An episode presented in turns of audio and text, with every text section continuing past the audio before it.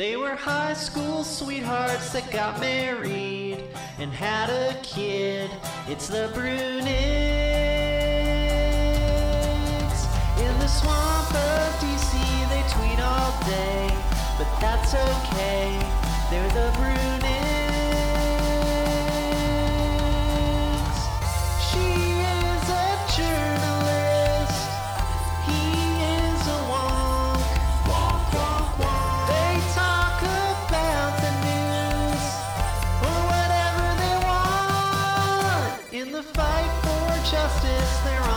Side. You can't deny it's the Bruenigs.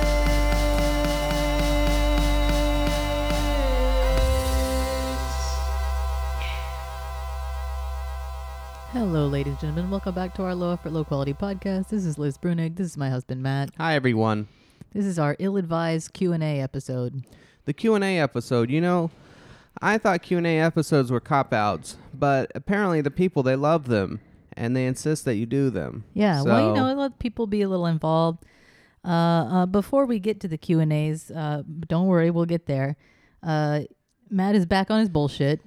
I'm not beefing- on any bullshit, I wouldn't say. beefing online about algorithms. No, I'm just having civil discussion on the on the internet. Why don't you give us a rundown of this of this situation that you're in? Um, How did it all begin?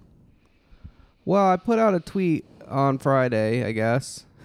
Um where I said, "Oh, you know, it would be nice if we're going to use, you know, productivity metrics to fire people, um, that it should go both ways.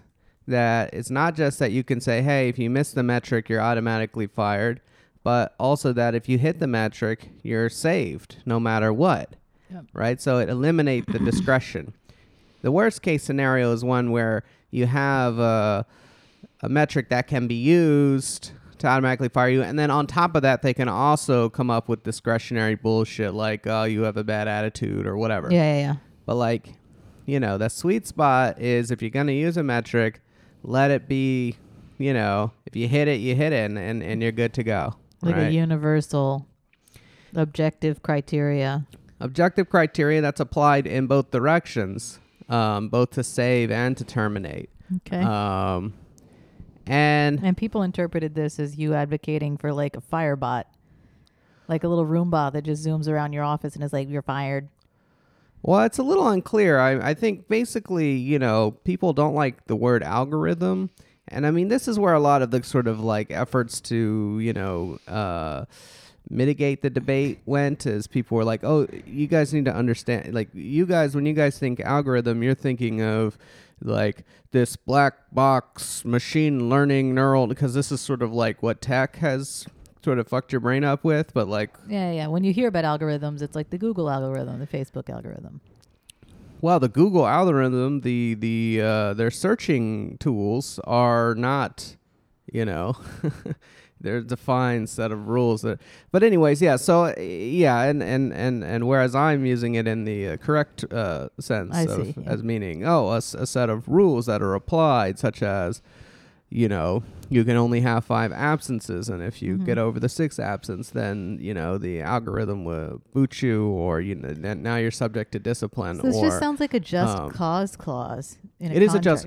Well, this is the thing. The vast majority of what unions do in their contracts is establish objective work rules about when you can be disciplined, when you can't be disciplined, hours worked, um, which we might call just cause. Yeah. Um, and these are algorithmic rules uh, in the sense that they, in most cases, they create an objective set of rules that you input information like how often are you present how often do you you know do you know and and the algorithm spits out an answer such as subject to discipline not subject to discipline that's sort of the overwhelming majority of what unions do in non-economic like work conditions bargaining. Yeah. mhm. They, they you have the economic side of the bargaining, as they'll call it, which is basically determining compensation level and the structure of compensation. Mhm. You know, how much benefits, how much wages, what's the difference between the lowest level worker and the highest level worker, you know, the wage differential and so on,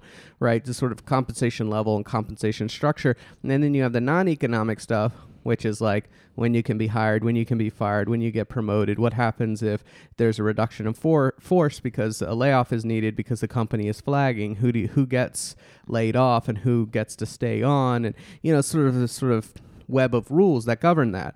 Um, when you don't have those rules, the rule is whatever the boss says. Right. That's sort of the alternative. Um, and the boss could be anything. I mean, in our system, the boss is, you know, sort of the, the capitalist henchman, if you will. But in another system, you could imagine the boss being a council of workers or whatever. But in, in both cases, right, the question is sh- should um, that stuff be done on a discretionary basis where they get to kind of pick and choose their favorites, or should there be a set of rules that decide these Right, kinds right. of things? And of course, the unions are going to say there should just be rules. rules, yes. This Um, just decreases the power of the manager. Right. But over time I figured out people just if you if you describe these rules as algorithms, which they are, it just kills them. They just cannot handle it because they simultaneously do believe that the rules are good. I mean, in most cases there are some who will say no, but the vast majority of them like, yes, rules are good. Limiting managerial discretion is good. But then you're like, are algorithms good? And they go no. And they're Well, then why the use the dissonance, the why- brain cannot contain these two thoughts, and they just sort of short circuit, and they just, you know, and it's like hysterical. So why do you have to use the word algorithm then? Well, I that's just what it was. That was the word that was being bandied about when I put out my initial tweet. Um, you know, I had no idea that this was gonna, tr- you know, trigger some. I didn't realize like it had gotten to this level. Um. Uh, or that the word had any negative connotations whatsoever. I mean, you know, I guess I I don't think about it as having negative connotations because I'm, you know, I've been seeing the word for a very long time. Um, yeah, so It's crazy. I log on Saturday, everybody's like, Matt's a fascist again.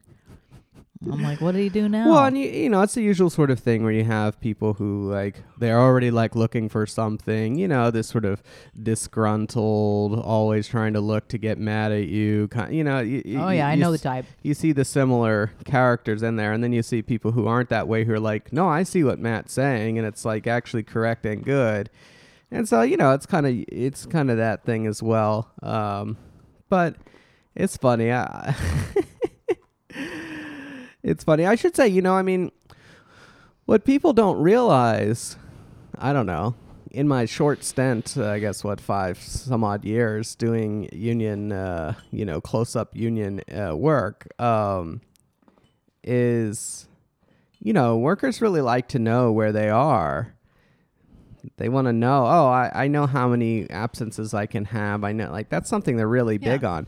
Like objective metrics are really good. I think there's this tendency. I mean, there's a lot of things going on here. One is just the word. I think that's the biggest one. Yeah. But then there's also these people you see them come up in the in the tweets that are like, no, the discretion is good because that allows the boss to make uh, very case specific uh, gestures. Uh, they look into your extenuating circumstances and so on, right?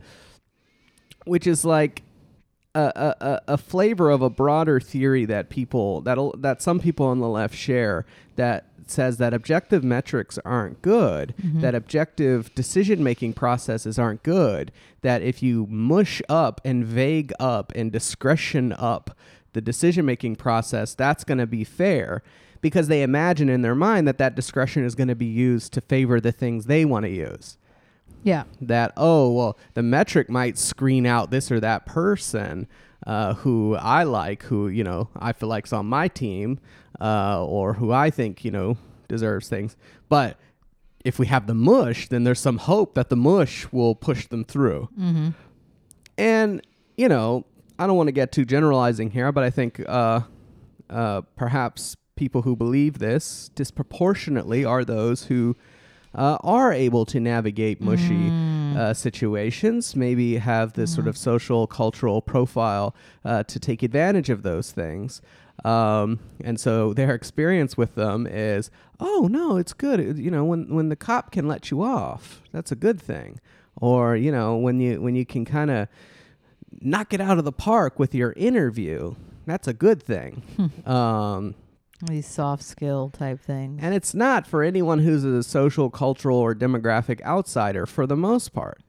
Um, so they think that those outsiders will do better because those outsiders, on account of being oppressed, are not going to be able to hit the objective metric. And so the mushiness is going to allow them to skate through without hitting it. When in reality, the uh, mushiness is just another process through which uh, social, cultural, and demographic insiders and people who have money and stuff like that can take advantage of it. In the workplace, it gives the boss power, of course, to say, hey, you know, I have discretionary authority. So I need you not only to do your work, but I need you to uh, suck up to me. I need Yeah, you yeah. to, you know, they can push it further. So I think there's a little bit of that going on as well. And you see this when it comes to like test scores Oh, yeah. and stuff like that. They're, they're, they're real keen on, no, no, if you keep it vague, we can, we can get our people through. And it's like, I don't, I don't know what to tell you. Like, that's just not the case. And also, I mean, I don't know. Like, one of the great, I remember growing up, you know, a working class kid. And I think one of the great appeals of sports to working class people is here's a thing that you can just go out and you can do. And if you're better than the other person in a, in a very objective way, there's no interview or anything like that. yeah, if you just just like all on the field. outplay them, then you got it. And yeah, okay, that person has better training, that person has better coaching, that per you know, that person might have all sorts of better endowments. But if it's objective, I at least can go out and do it. And I don't have to convince someone through soft interactions and so on to to, you know, uh, advance me. Um, but anyways, we've gone on too too long in this. So just that's sort of the upshot of it, and you know, it's re- it's ridiculous. I think it's fine. I mean, it's kind of petered out today, and for Yeah. the most part, people were just like, "Stop using that word," and I'm like, "No." Meanwhile, uh, this weekend, I uh, spoke to a conference of about 2,000 Christian pastors Okay. and leaders gathered in Nashville. I Skyped in. I was involved in a debate over socialism, the rise of democratic socialism. Oh, I didn't know it was a debate. Yeah, well, so I gave a talk, and then uh, two other people gave talks, and then we we had a d- you know an argument about it. Basically, It the, was the a other two on one.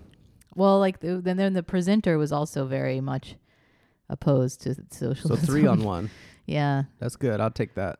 take those odds. Absolutely. It came down to like the presenter said, you know, the host was like, I have friends in Canada, and one of them got an MRI the other day, and he's gonna have to wait two weeks for his results. Oh lordy. And like, man, you don't want to wait two weeks for your results. And I was like, well, you know, one of the reasons that wait times are so short for a lot of people in the U.S. is because we kick a lot of people out of line. Some people are waiting forever. Ten percent. So, you know, you take all those people out of line altogether, then yeah. Also, the. MRI costs you ten thousand dollars.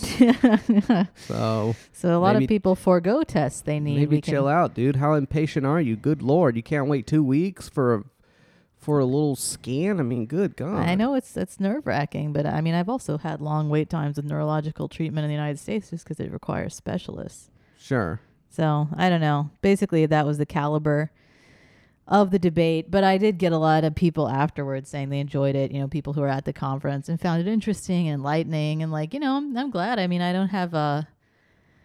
You you know, you and I share this, but I don't have hangups about talking to people who are not like me. Mm-hmm. You know, or talking to wrong people. That's why I do right wing stuff all the time. They Mhm. invite me to debate socialism at LibertyCon. Uh, I did that. They invited me to debate socialism at the Acton Institute. That was uh, it's a very far right Catholic libertarian institute. I did that. Went on Ingraham to debate with her about socialism, and I'm like generally cool doing that because I'm like, you know, you're not going to win the room, but maybe someone who's listening or watching, give them an opportunity to think about something they haven't thought about before. Uh, Yeah, no, I mean, you got to reach new audiences, and you know, they're often more interesting audiences than you know, you're, you know, yeah, So your native audience, and then then they, you know, the the point of my talk was just clarifying what democratic socialism even is, because I feel like that gets misconstrued a lot. Right. Well, and you're dealing with an audience that is in some ways orthogonal, right? It's Yeah. organized along the basis of are you Christian pastors, not organized on, among the basis of are you Yeah. right w- ring or left wing politically. Uh, presumably, uh, you know, in the U.S., unless uh, you know, I don't know if this was a, a specific denomination or something like that, but you know, it might be more conservative than not, but you know, in in in weird ways that are not obvious. Yeah, yeah, uh, yeah. You know, don't always extend to the things you think they extend to. Um, so But I felt like it was an overall good experience. I was happy to do it. They That's were, you know, they were polite. They weren't mean or anything. sure, yeah. It wasn't like abusive. It was just, you know, you can tell when you're when you're not carrying the majority of the of the room, you know. Oh well, appreciated the opportunity. All right.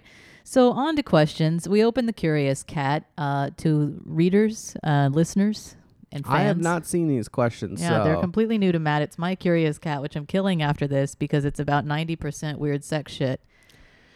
Yeah, Yeah. you know, I think there's a norm to use Curious Cat, but it does seem like it would make more sense to use uh, less anonymous uh, processes. uh, Uh, you know, for like- for this purpose, because we're kind of trying to let our own listeners. The weird thing about the, the Curious Cat perverts is they're like, um, they identify with you and then they map whatever problems they're having with women in their lives onto me. So, like, half the questions are like, "Wh- why are you a cheating whore? Mhm. And then half the questions are like, why are you a frigid, baby like, tepid bitch? Mhm. It's like, come on, it can't be both. Mhm. It's got to be one or the other. But uh, that's the content of the weird sex pestery. Uh, it got a little, you know, anti-Catholic shit. People pissed off about Catholicism, the general, I mean, you know, the usual. the negatives riffraff. won't get it. The negatives won't get an app from me for the most part. No, your negativity will not get an app from me. Just a block and a God bless. Uh, so that being said, let's dive into some of the questions. People wanted to know if you had seen the new Avengers film. Me in particular, Yeah, I've not seen this one. I've not seen any of them. How Yeah. many are there? I have no idea. I haven't seen any of them either. What is an Avenger? Uh, it's like a it's a superhero team. Uh huh. Okay, so like uh, l- like the one that uh, has the big orange guy, the Fantastic Four. I uh, they might be a part of it. Well, but it's it's that concept. Yeah, yeah, yeah. That's Or the, the that- that- X-Men. That's, that's the idea. Yeah, the X Men. Mm-hmm. Uh, and this is the end game for them. Ooh, they die. Uh, well, we don't know. We don't know what happens. I guess Ooh, spoiler alert. the people I are really it, people so- are really upset about spoilers right now. Mm-hmm. And I and like people are so upset about it, they're angrily tweeting spoilers at each other to punish each other. Mm, okay. Somebody's like, "Iron Woman gets put in a wood chipper." I was like, "This is meaningless to me. I, I have no idea what I'm going reading." on. No. Anyway, okay, first question. What do you think of the Luddite strain in some labor rights activism, such as opposing self checkout or automation measures? Oh, it's bad. Yeah, we're going to try to keep these lightning rounds to get as many questions as many questions Oh. No, I mean, so look, the U.S. Look, you need to have good unemployment benefits. This is something that's very weird. You notice every time the left wants to put together a big agenda, Yeah. the Green New Deal, Medicare for all, they always then have to be like, uh, well, what are you going to do with the workers who are made redundant in this Yeah. process? What are you going to do with the fossil fuel workers? What are you going to do with the uh, the healthcare administrative workers, et cetera, et cetera, right? And it's like, and then the and then oh okay well we'll have a little special unemployment package for them and i always find this really weird it's like look why don't why the normal unemployment benefits should be good enough that you're like it's cool if we need to if we have found a way to run the health insurance system with 2 million less administrative workers it won't be nearly that much but if we find a way to do that a plus Mhm. and it, and the system should be set up so that they can come off healthcare administration, come out of that sector, still be good, get their money, get their unemployment benefits, not miss a beat, and work their way into a new sector. That should be how it goes. And mm-hmm. but insofar as that's not the case, of course you're going to have people who are like, "No, we can't have anything change. I don't want any labor labor market turnover or anything like that because we just drop people into a, a fucking abyss." But it's, it's an unemployment hmm. benefits problem. It's not an automation problem. It's not a technological problem. You need the welfare state. It always comes back to the welfare state. It always comes always. It's everything it's is all about the welfare. welfare state. Everything is welfare. Everything is and every bad thing is welfare reform. Like Pythagoras is like everything is triangles, and Matt's like, no, it's welfare. It's all wealth. The welfare state is the key all to the way all of it. It's the key to all of it. Someone asks, I know Matt doesn't care about haters if their reason for hating is bad. Liz, how do you get over the haters? I just hope they're not violent at this point.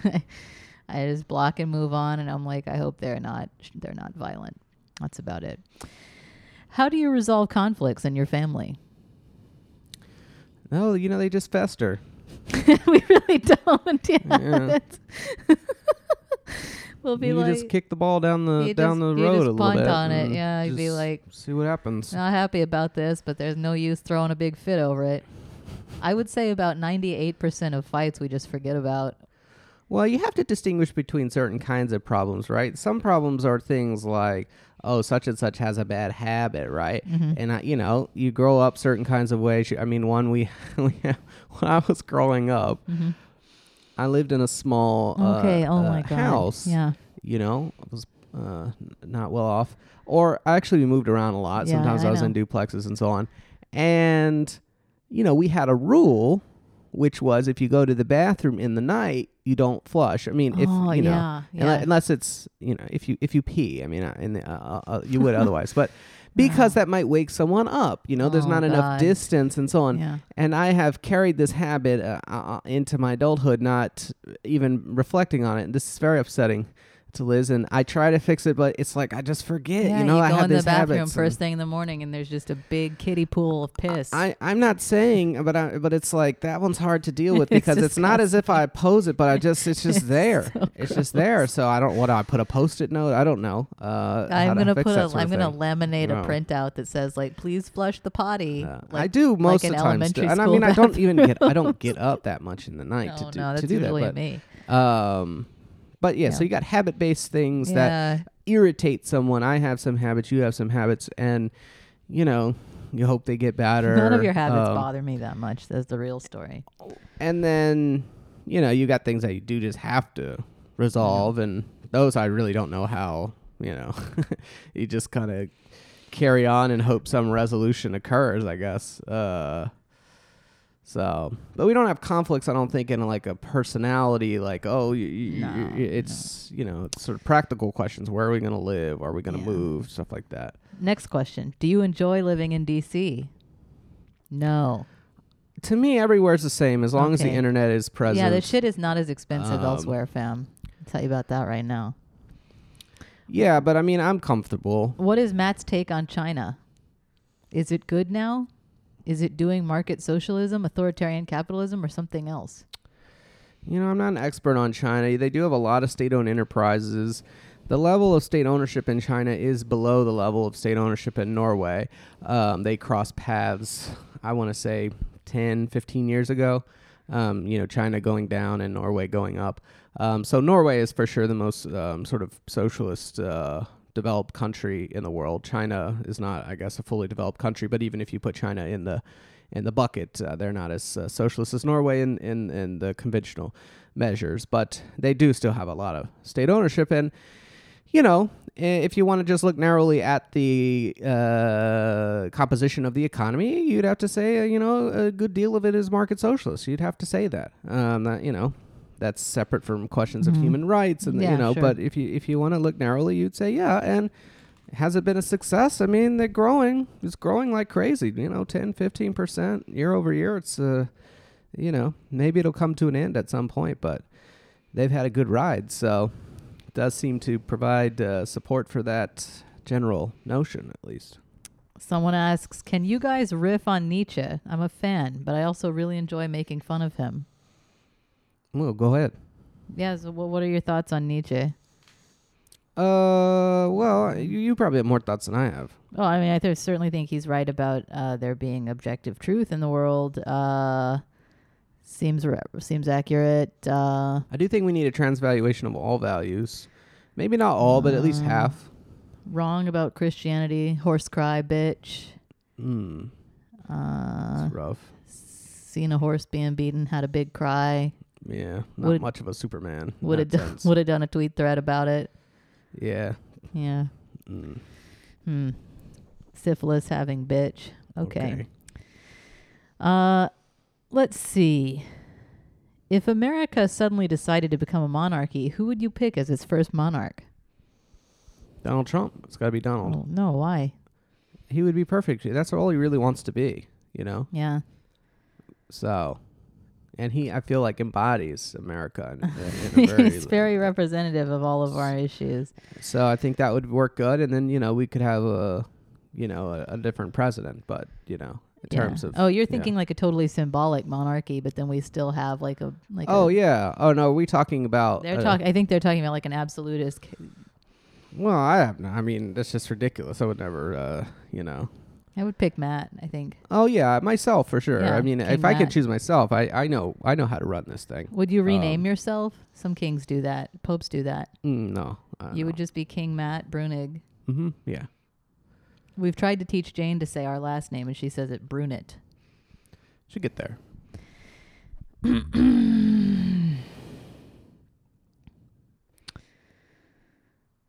What are Bernie's weaknesses in terms of both policy and campaign? People used to say he was weak on foreign policy. I feel like he's doing better on that. Yeah, he's got Matt Duss. Yeah. Pass. Uh, let's see. A lot of lot of bullshit about religion. Mm-hmm. Yeah.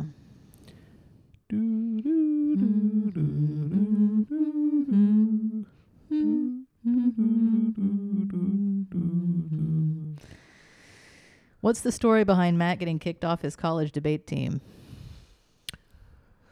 Okay, so you know, I was on the college, I was on the parliamentary debate team. It's kind of a, you know, it's not like the CX. I did CX a little bit, but you know, I'm in college. I don't really want to spend 10, 20 hours a week preparing for debate. I mean, good lord, I barely, you know, want to spend an hour doing that. Um, so you know, parliamentary is more of an extemporaneous style of debating. Extemporaneous. You Mm. know, you get the resolution about tw 20, 30 minutes before the round, and then you got to construct a case Mm. like that, which is actually very well suited for for me and my my skill sets, if you will. And you know the nature of debate again this is an academic exercise. This is a you know it's a we're competing we're eh, you know you don't have to make arguments you believe in. That's the whole point of the process. You're given a resolution you're given a side to take in the resolution. That's the whole game. Get to the point. okay? And so a number of things happened right so one was you get So, True crime podcast sounding shit here. you get resolutions that were sometimes uh, sort of vague. So one would be um, terrorism is justified as a response to political oppression, right? And there's a number of ways you could go with this, right? So one thing you could go is you could just kind of be very abstract about it, do values debate and that sort of thing. Another approach is you could fill in sort of details. Be like, in this case, terrorism was justified as a result of political oppression. And then you just kind of debate about that instance. Um, and that's, uh, you know, an interesting approach. And I took that approach to this resolution and I used 9 11 as a justified response to political oppression. I talked about, you know, U.S. foreign policy and so on and so forth. Um, this is just an argument I was familiar with. Okay. And it's a debate competition. I was not chosen to get, you know, And and Matt argued 9/11 was justified. for a debate competition, okay? you know, oh god, oh, people just lose their mind out of this. I get in trouble. Oh, the coach says I can't do this, okay? And okay, whatever. I get a similar resolution not too long later and I run the same case. Um and in this process there was a secondary problem which was that my teammates, you know, most of them were I don't know, not as good at the activity as I was at the activity, you know, so it goes. Um, and they would rely on me to help them with their cases, you know, because you could sit at the table and work together and so on. And so I would often just be like, here's a case, run it, you know, I've come up with it, go with it. They were like, I don't want to run this case. And I said, make your own case then. What am I? I don't, you don't have to run my cases. You know, take it or leave it. So I think that was part of it as well. So there's sort of some insubordination about running it again. I also I threw one of my trophies away, and another coach found it, and they got mad at that. So Okay. it was a sort of combination of insubordination, uh, not not a team player, though I, I disagree with that um, because I almost you know really they were not team players Oh. because they wouldn't run my case that I'd come up with or come up with their own apparently, um, and disrespect of the activity by uh, the trophy. I will say one very funny consequence of this was I was not involved in extemporaneous speaking, right? You have speech and debate, and extemporaneous speaking, you're given like a subject uh, about the news, right? Uh, you, it would be like, uh, uh, talk about building the wall or whatever. And you'd have to kind of basically summarize the news, and you know, I don't know. It was weird. I didn't really like the event. Um, but they made us all prepare for the event because to prepare for the event, you needed to clip articles from like all the newspapers, sort of all the big newspapers in the world. You needed to catalog them by topic so that when you got a subject matter, you could go into our files and write about it. You know, you got a subject matter about nuclear proliferation, and so you want to be able to, you know, see all the articles that have been written about that in the last, you know, three or four months or whatever, right? Because these are all newsy topics. Anyways, I had written a program called Extemp that I would remember extent. uh, download. It was basically a scraper that just scraped all the major newspapers. I kind of did it. I used RSS. I used some custom kind of like s- scraping code, and it would just automatically pull down these articles. So what was taking the team collectively maybe 15 hours a week to pull this these clips. Now I had a program that I wrote over the course of a weekend. This was one of those marathon sessions where I like didn't eat and I just was like out of my mind. Very normal. And I wrote a program that would do it. And you know, and it also allowed you to search because you couldn't get on the internet. That was part of this competition. You couldn't get on the internet, Yeah. but you could use a computer. So I would download all the articles, store them in a local database on the computer, and then I would allow you to search them locally on the computer. Yeah. So you wouldn't have to act. So you could search it sort of like a Google search, even though you couldn't access Google. And so it's a sort of uh, subversion of the rules in many ways, I suppose. Um, yeah, you, this is a recurring theme at this point. but legal and permissible. And I Mhm. wrote this, and it was very, very helpful to the team. Okay, they let me go. They t- they pushed me off the team without fully considering that I have the program. Mm. What are you going to do without the program? You've designed your whole thing around this program. No one wants to go back to clipping articles because they've they've experienced the beauty of automation, you know, of the algorithm to take it all the way back. and so, what are you going to do? And the long story short is, I uh, I sold I sold them a subscription to the program. You sicko. oh, I do remember that. Good old times. Who could have predicted? I didn't even sell them the program. I sold them a subscription. I mean, I was way ahead. I was way ahead of the curve there. Who could have predicted that your life would be marked by firings and conflicts with uh, famous people, uh, insubordination, uh, just completely wily. In the Uh, long run, it was a it was a money winner because they didn't pay me to be on the team, but I did get paid to provide them a subscription to my Extemp software. Someone asks, "Are there times when you wish you could unlearn certain things about the world?" No, Yes, every day, all the time. Uh, every crime I read about, especially atrocities happening to children, stay forever in my mind, pool like teardrops in a well. It's a constant source of misery and darkness. Anytime I see someone happy, especially a child, I think these terrible things happen to these other children. I remember their names and their faces. I kind of live in the present and future. I don't really think too much about the past or thing. You know, I don't really think too much about it. Someone asks if you were bitten by a monkey, what kind of drugs do they think do you think they'd make you take? Uh, antibiotics. Yeah, um, anti-malarials maybe. Maybe some pain if you have pain issues. Yeah, maybe some pain. yeah, okay. Have you ever thought of adopting? I haven't. No. I have. I mean, I think it's a good thing to do, um, but I, I feel like I just, uh, you know, I don't know if it would be fair. You have your biological children and you adopt. Does, does that work out well? I've heard mixed reports.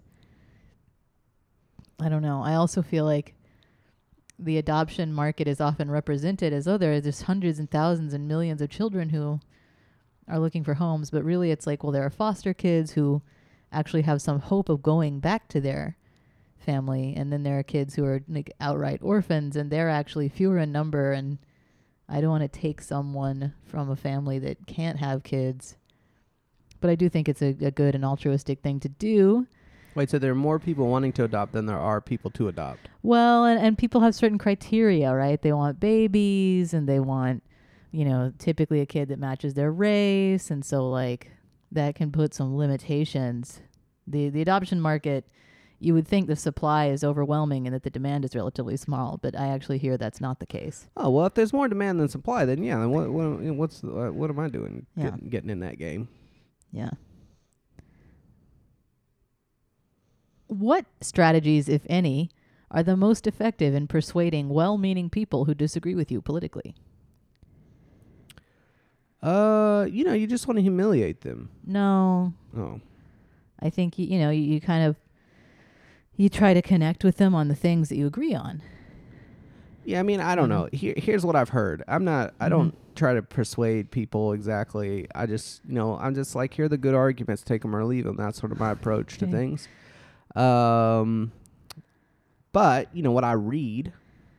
Yeah. obviously for the most part you know people respond to social connections Yeah. you know if Yeah. if you're friends with someone Yeah. you're more inclined to just to keep the friendship going good you kind of start to see kind of start to see things like they see them or at least be open to seeing them that way like that's a thing you could do it's very intensive though Yeah. because you have to if you're talking about someone you don't know you have Yeah. to you know uh, do a lot of work there. The other thing I've heard is if you weaken the argument, paradoxically, that makes people a little bit more open to it because if it's really strong and like you just annihilate them, then they they're protective. Their their their protective senses kind of run uh, kind of activate and they they like want to protect themselves against being completely annihilated. Uh, you know, uh, what do people call this? Like um, identity protective cognition or something like that. Um, but if you make it like soft and it's like, oh yeah, you kind of make the argument not that good. Yeah, be like, look, I see where you're coming from. One thing I think about is this, and yeah, and you- like that doesn't like ch- yeah, doesn't really not like, just like a buzz saw. yeah that doesn't buzzsaw them. That allows them to still kind of hold the baseline, the Mhm. the base sort of principle opinion mm-hmm. that motivates them. Then they're more open to it because they don't. It, it seems less threatening. Which again is kind of bizarre because you'd think, oh, the strongest argument is the best argument, but apparently weaker arguments are somewhat more persuasive. That's what I read. That's what I read. I don't know this by experience. Someone says, college kid became Christian many years ago, still struggling how to tell atheist disapproving mom. Help, please. How would you do that? Uh, you know, it's in an email. then you don't have to, you know, Subject line, I'm Christian now. yeah. Then you know it's asynchronous. Yeah. Uh, Don't just, pick up the phone. You just kind of hit the send. Yeah. I would, you know, I, you know, just say, look, I mean, I understand where you're coming from and I've thought a lot about it, but ultimately this is just something I feel in my heart and I, I feel guided toward and it's where I am now and I'm happy and fulfilled. And I, I would think, you know, any mother would have a hard time. Yeah, I mean, you need to gauge out your mom, obviously. Presumably, if she's the kind of mom who like wants you to feel good and have a good relationship, she's gonna sort of She's be roll like, oh, with it. Um, try to consider where you're coming from. And yeah, and just probably you know won't care that much as long as everything else is unchanged. are you a Dallas Stars fan? I don't do hockey, but I mean, I guess, and I was sort of. They did win the Stanley Cup when I was there, and I, I feel as if I may have watched some playoff games. Hockey is impossible to watch because you can't see the puck. It's a big problem. No one solved this problem, so. You guys into MREs? Matt seems like an MRE guy. I've thought about it. I've definitely have thought about it. Um, MREs are meals ready to eat, like little Mm. canned army meals. I've thought about it. They're not as economical as you might think. Um, you know, but I definitely have thought about it. Um, also, you know, we don't have a whole lot of space, so the idea of like buying a whole year of food or something in advance, which uh, is kind of interesting to me, um, is not really possible here because I don't have uh, somewhere to store it. If I was living in a different place that had like a big garage or something, and I could buy like a whole year of MREs and not have to think about food for a year, you know, I might might try that. Sounds rough. What does Matt do for fun? Uh, well, I, I wouldn't say fun. I you know I like to go on walks. That's basically what I do to relax. Uh, we live uh, by Rock Creek Park here in DC National Park. I like to go hike through there. Uh, you know, on the trails and whatnot. Um, but that's yeah, that's basically it. Why so much Star Wars and not Star Trek? The true socialist vision of a scarcity-free socialist future. I've I don't know either of them. They're they're the same to me. Okay. Uh, so that's one answer. And I think for me, the answer is if you look at a lot of the entertainment that I like, I like Batman, I like Star Wars, you know, the franchises, the big operatic stuff. I, I don't tend towards things that represent a utopian socialist future. Um, and I think it's because my politics are downstream of my theology. And the theology is actually what I'm hyper focused on. And then, you know, the politics flow out of that. But they're downstream. They're not primary. They're secondary. What's primary is Mhm. the theology. And so I am very interested in stories about sort of the, you know, private conflicts between good and evil, the dark heart of man, temptation and redemption, uh, the scenario in which, you know, you realize that this thing which you considered all powerful and all evil is neither all powerful nor all evil, in part by necessity of the fact that you have more in common with it than you thought you did. These kind of episodes of self discovery, which can be disheartening but also redemptive, kind of dark night of the soul stuff. I'm into that shit. So I think that's why, I think that's what's going on there. A bunch of Elizabeth Warren questions. Uh, what are the logistics this time around with baby number two? I think her- Um, the grandparents are going to take the baby number one. Oh, in terms of giving birth. I assume. yeah. and then Are I'm they talking about leave and all the rest Yeah, of it? we I haven't mean, even figured that out yet. Well, so I mean, we'll take leave simultaneously. I think. I don't think. I don't think Liz likes to take leave by herself. I feel like you know. it's hard. Right. It's So tough. probably makes mo- more sense to take it simultaneously, and once the kid is born, you know, probably do the nanny share situation again. Childcare is so difficult to get here in DC, center based care. You have to get on wait lists and you know, it's just so very much dicey. It's tough. it's just so much easier to find another family in the area and split Split, split costs. split a nanny. It's still very Um, expensive. It's yeah, I mean it is uh, as expensive as a center, um, though more convenient. Um, uh, assuming you can get it done in your house, though then you have to keep your house clean. oh God. um, but yeah, Uh, so that that's probably and and and you kind of have to wait for that one. I mean, I do, I do, th- I do think about day of logistics. Last time they induced labor, but with second babies, you often don't go as long. So we are looking at a possibility where I could just go into labor. Mhm. In that case, Well, presumably I could just take Jane into the room. No, I mean, what for like 18 hours? I mean, well, you take her in there until the parents arrive, then you you know boot her off, and they- yeah, they, come yeah, I to, guess to our apartment, and they could sleep here or whatever. Yeah, I guess that's a, so. You know, if I just go into labor, we just bring Jane with us to the hospital, Of course. and then just you know, I push the baby out of my body, Mm-hmm. and then at some point in that in that area, my parents will come pick up Jane, take her out for ice cream or whatever. Mm-hmm. Okay, that sounds good. I mean, and also if you're waiting, you know, it's a long process or whatever. Like I could go out and entertain. You know, I mean, Yeah, I don't. I don't need you to like be there the whole time. yeah. So I, I don't, I don't think that would be too difficult. You didn't even cut Jane's umbilical cord, Uh, I don't remember doing it. No. so I, I think uh, you know it's not like you even need to be there. That's true. You could just go and then come back with the kid. That's true. That's how they do it in Call the Midwives. Howdy. I'm home. A Roomba, but for infant care. Mm, not gonna work. I know, yeah, I think it'd be tough. I support it in principle. I mean, you have sort of devices that are, you know, entertain infants, the swings with the jangly things. I mean, these might as well be uh, Yeah. Roombas for infants, but they don't keep them entertained that long. You might be able to get 10, Good, 15 yeah. minutes with them if you're lucky. Um, Taxonomy on what horny posting is okay. I just wouldn't do it at all. I think, you know, it's best not to do it at all, but all of uh, sin and fall short of the glory of God. And if you're going to horny post, I think the best horny posting is, is without an object. Ambient. You know, I guess. it's like better than, it's better to be like Thurston today than to tweet at AOC like, show me the feet, sweetie. Yeah, I suppose guess. that's true. You know? There's really no way to win, but I guess yeah. Uh, Liz, were you a pretty serious Christian before you became a Catholic? Yes. Matt, do you prefer market socialism to central planning because it's more realistic to implement, or do you think central planning doesn't work?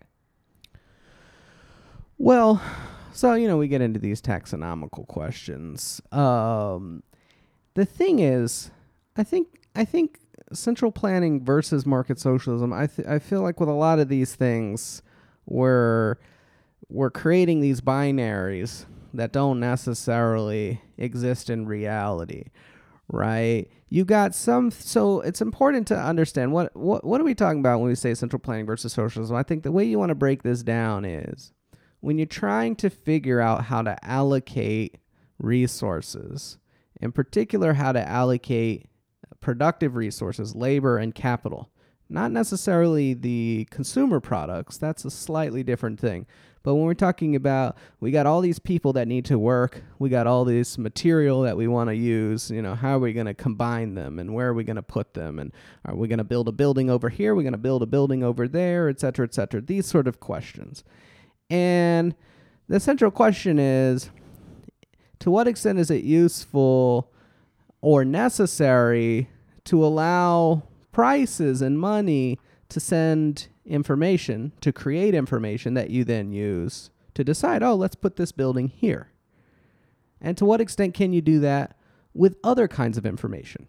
So it's really a question of what informational inputs do you need to reasonably efficiently allocate labor and capital factors to produce useful things. What kind of information do you need? And I would say sometimes it seems like you need something like price information. You don't have to call it prices and money if you want. You could also call it uh, weighted preference devices, right? Because that's what prices, uh, if they're going well, can do for you. Um, other times you don't, right? So I'll give two examples here. Um, let's think about public schools. Um, public schools are, some people say they're decommodified. I have a little bit of a problem with that, but we'll leave that aside. We have to, we have a system in the US where everyone is entitled to go to public school, basically, and 90% of people do go to public school. But, you know, our population grows and our population changes and our population migrates from various parts of the country. You know, there used to be a lot of people in Detroit, now there's less. There's used to be not that many people in Texas, now there's a ton of people in Texas. And so, how do you know where to build schools and when to build schools and how many schools to build? Note that with public schools, there's no price. No one is buying a public school seat there's money the state allocates money to teachers and all that kind of stuff but there's not like a free floating price where like you pay for uh, enrollment in a particular school right and you don't need those prices to do the planning that information that price information is not necessary because you can just use population information you can just count the number of kids in the area or count the number of adults of a certain kind of age who we know are probably going to have kids, a certain percentage of them. You can use basically population information to determine how many schools to build, right? You don't need the price information there. You don't need a market there. You have other kinds of information that allow you to plan, right? So That's a very classic example. That is, you know, the schools are, in a very real sense, centrally planned. The decision of how many to build, how many teachers to hire, that is done in a central planning type way that uses population information as the planning input, not price information, right? Right. On the flip side, and we've done we've talked about this before on a podcast, um, when it comes especially to consumer markets, it gets a little bit trickier. Um, we talked about this uh, uh, this charity in the U.S. called Feeding America. is the biggest food charity in the country. It has all these affiliate food banks across the country. It's basically a big central clearinghouse for hundreds, maybe thousands of food banks across the country. It gets these huge donations in from big corporations. You know, like Jif will send them 40 pallets of peanut butter or whatever, and it's got to figure out who among it ne- its network gets all of this stuff, right? So it has to make an allocation decision. And the way it has grown to do that over time, which appears to be very effective, is it gives all of its uh, affiliate food banks a certain number of points that are based on the number of people they serve. So if you have a, a food bank that serves 300 people a day, you get 300 points, something like that. I don't know if it's exactly like that, right? And then you use the points to buy the stuff. There's an auction each morning, a, a sealed bid auction, where they put up all the stuff they've gotten, you know, that day or that they're putting up that day. And you can go through, see what's on the menu, and, and, and use your points to try to buy it. And whoever puts in the, the highest uh, bid gets it, and they have to uh, give up that number of points. And so you see, they're using uh, basically uh, a kind of uh, population weighted way of distributing what is effectively currency and then there is a uh, then by making people use the currency to bid they create a weighted preference sort of indicator and that is the information that they then use to distribute goods and services that to me seems very sensible and I don't know otherwise how you would know who wants the peanut butter the most and who needs the peanut butter the most. I don't know how you would do that uh, in a better way than that. So, you know, long story short, sometimes you can plan without price information. Sometimes it's hard to plan without price information. Just be pragmatic about it. It's not the be all end all. What socialism is about fundamentally is collective ownership of the means of production, not the use of this or that informational source to do the planning. That's that's not fundamentally what it's about. Um, so just just don't fret too much about that question. It's, it's I think it's uh, too uh, people dwell on it too much. Should we nationalize all sports teams? I I think it makes a definite sense for municipalities to, you know, attempt to buy uh, sports franchises. I know there's sort of some legal questions on that, but why not eminent domain your local sports franchise? Why not? If you punch yourself and it hurts, does that make you strong or weak? Oh, that's interesting. Both, I guess. It depends on how hard you punched, I guess.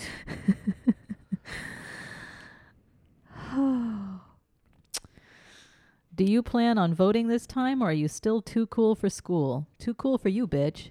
No, I, I just think it's strategically ineffective to go around loudly proclaiming, I'll vote for whoever the nominee is.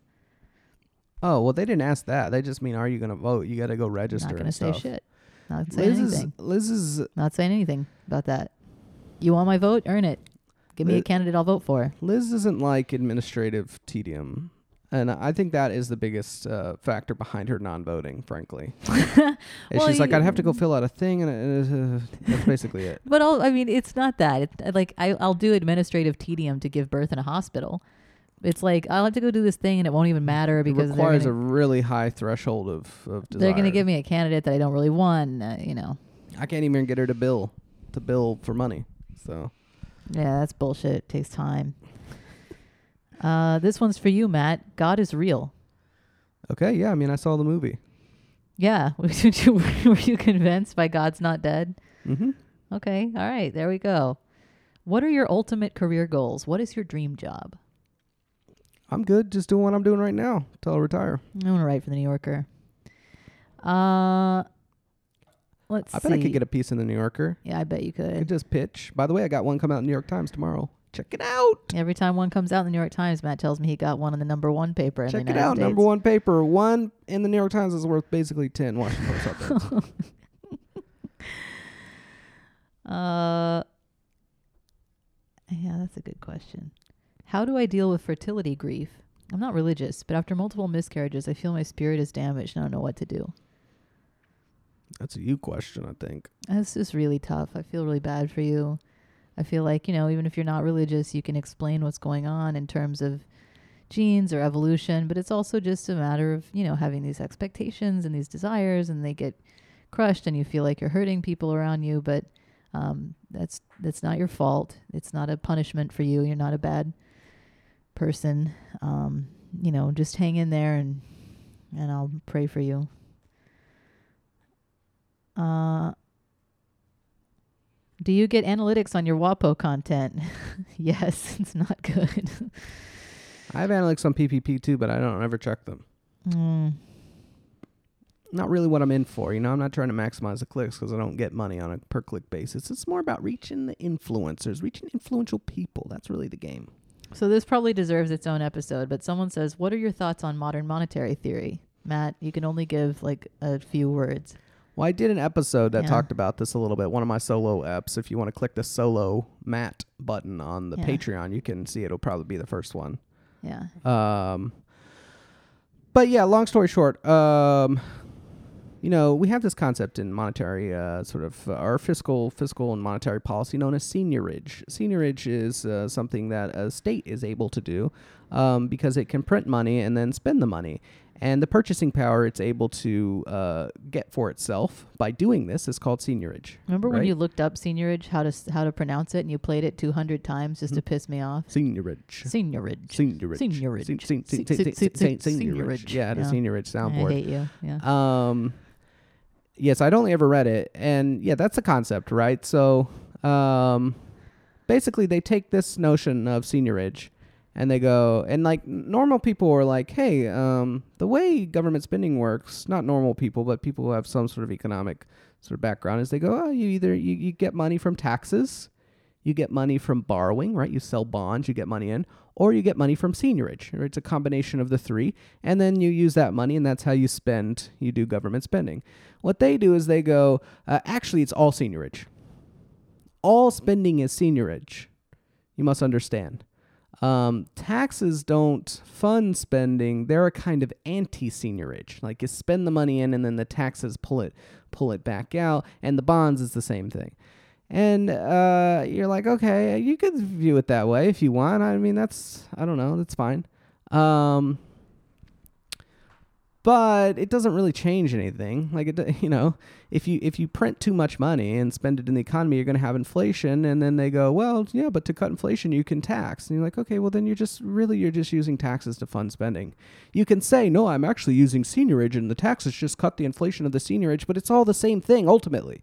It's all you know. You you, you haven't found a fucking trick out of the box of uh, you know if if if you want to if the government's going to get more purchasing power, uh, it's got to have to take purchasing power from somewhere else, unless of course uh, it's uh, stimulating the economy. Um, Favorite so- Gordon Keith character? Oh my god. Wow, I wish I'd gotten this question in advance because I feel like I need to really, I need to go through the catalog. They're all really Um, good. Uh, was the overcusser Gordo? No, that was Corby. Oh. I don't know if Corby does yuck yuck yuck stuff anymore. I think he, you know, after uh, Greggo uh, Greggo lost his Yeah. lost his job due to opioids, they put in Corby, and then now Corby Corby, you know, talks about you Cobra. know this s- the who should be the second baseman of the Rangers, and you're just like, oh my god, what are we doing here? Like That- you go home all- and you're like, what is why is Corby talking about the Stars back, uh, you know, the the Stars best forward or something like he's supposed to be doing these sort of shtick things, but Matt's only Um, here for the yucks. yeah, I mean, you know, the only thing that comes to mind when I think about classic Gordo, Gordo bits that I've come back to uh, is is his Big Tex. That's a real radioactive bit. The thing is with Gordo is he's too good for Dallas. Um, he's not too good. But the, the weird thing, like Gordo does not seem that interested in sports. Yet he's a big uh, fixture on a sports radio station. He's in Dallas, which you wouldn't normally like uh, associate with sort of like avant-garde comedy, but like really a lot. He does a lot. He really pushes really the does. envelope. I feel like if he had, you know, gone the Hollywood route, you know, he could have been a Galifianakis or something like that. Now maybe he didn't want to be, and he's you know cool just chilling out um, in Texas. But he did a Big Tex one. I remember it. Always sticks in my mind where he uh, he talks about the uh, the Goya painting where. Uh, uh, what what is it? The someone's eating the sun- Saturn eating his son. Saturn eating his son, and he Yeah. he says he as Big Tex yeah. that Big Tex is, uh, you know, he is snatching up, uh. Uh, you know, fairgoers. Big Tex, for those not familiar, I mean, 90% of our listeners have no idea what I'm talking about. Big Tex is this big uh, uh, animatronic statue at the Texas State Fair in Dallas. Um, and uh, he was saying that Big Tex was snatching up uh, fairgoers and just uh, snapping off their heads like uh, Saturn uh, eating his son, like the Goya painting Saturn eating his son. and I just was like, this is bizarre. I mean, you got to think about this. Like, for the most part, the people who are listening to the station are are have got to be MAGA chuds who like sports, and you have this man saying that the animatronic guy, the at- animatronic cowboy. he is embodying him through his uh, character in the show, and he is uh, saying that he is snapping off the heads of fairgoers like uh, Goya's painting where Saturn uh, uh, devouring, devouring his his son. son.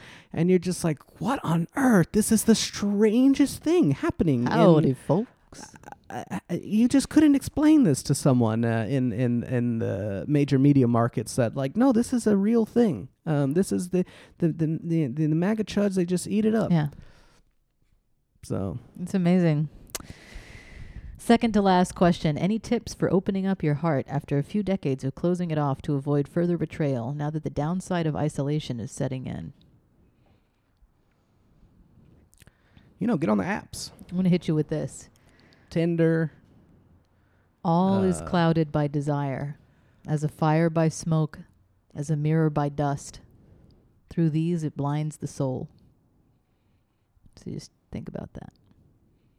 A little bit from the Bhagavad Gita. clubs social groups apps you know you got to get into a you got to get into a social gathering you got to get maybe are you interested in something are you interested in in, in bowling are you interested you know find a thing that people do that there's a sort of existing civil infrastructure for and, and get into it and uh, you know try to make some friends i think that's that's uh, would be my strategy if you're religious you know you pick a church or or, or if not you can do hobbies or, or whatever I, that, that seems like the best the best go of it And uh, last question. You ever worry about what if my kid goes fash? no i've never worried about that A little bit. I mean, you know, Not too many women. I mean, we that's have two, true. two that's true. girls, We have so- two girls so far. I mean, yeah, what are they going to do? You know, they, they'd be, you know, the one female, Yeah, they could be the the the Nazi chick. the gun girl. They could be- You should Oh, you should set Jane up for a gun girl graft. You know, she could she could really make a lot of money on that. I don't know. I feel like Gun Girl is really fading out. Yeah, I but there are reasons for that. I don't want to get into it, but you can tell what the reasons were. Mm, that's true. You know, sometimes the face just isn't there.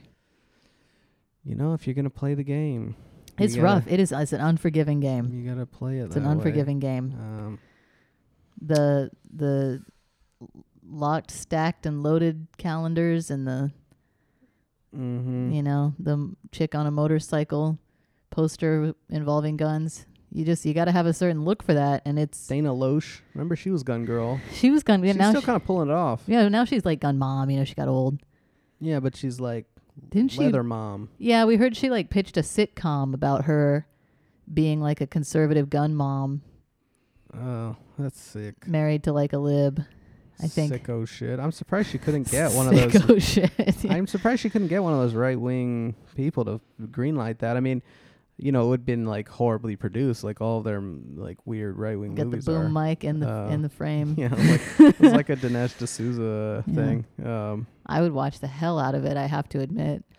yeah, I mean, I, they haven't really done reality shows like that. Um, so that that would have been a novel. It's just, novel and I don't throw any shade on women who are not, uh, you know, I, I would not uh, have a career in modeling myself. You know, sometimes you just got a little bit of a busted face, and that's life. But you know, it's very tough in the racket where you're going for like hot young woman who also does political conservatism. Yeah. I mean that's the conservative. it's a tough racket. that's the conservative paradox is that yeah to be a viral conservative fi- woman figure you have to be a hottie Yeah. which is you know is necessarily time limited you get old, you out of uh, it. yeah it's got to be brutal you would It's think rough. all sorts of creepy i mean i just can't even imagine having to go down that route um It's tough. But we enjoyed taking your questions. We hope this was an informative and illuminating podcast. Yeah we can do some more of this uh I do know. have a ton of other questions that I didn't get to that don't involve sex. Uh, there was one guy who wanted to know why you think Rawls is a socialist, but yeah, I, that's you know we're already at 104 yeah, so we can get into that at some other read time. Read the books read the books All right. We'll see you again soon, folks. bye Bye.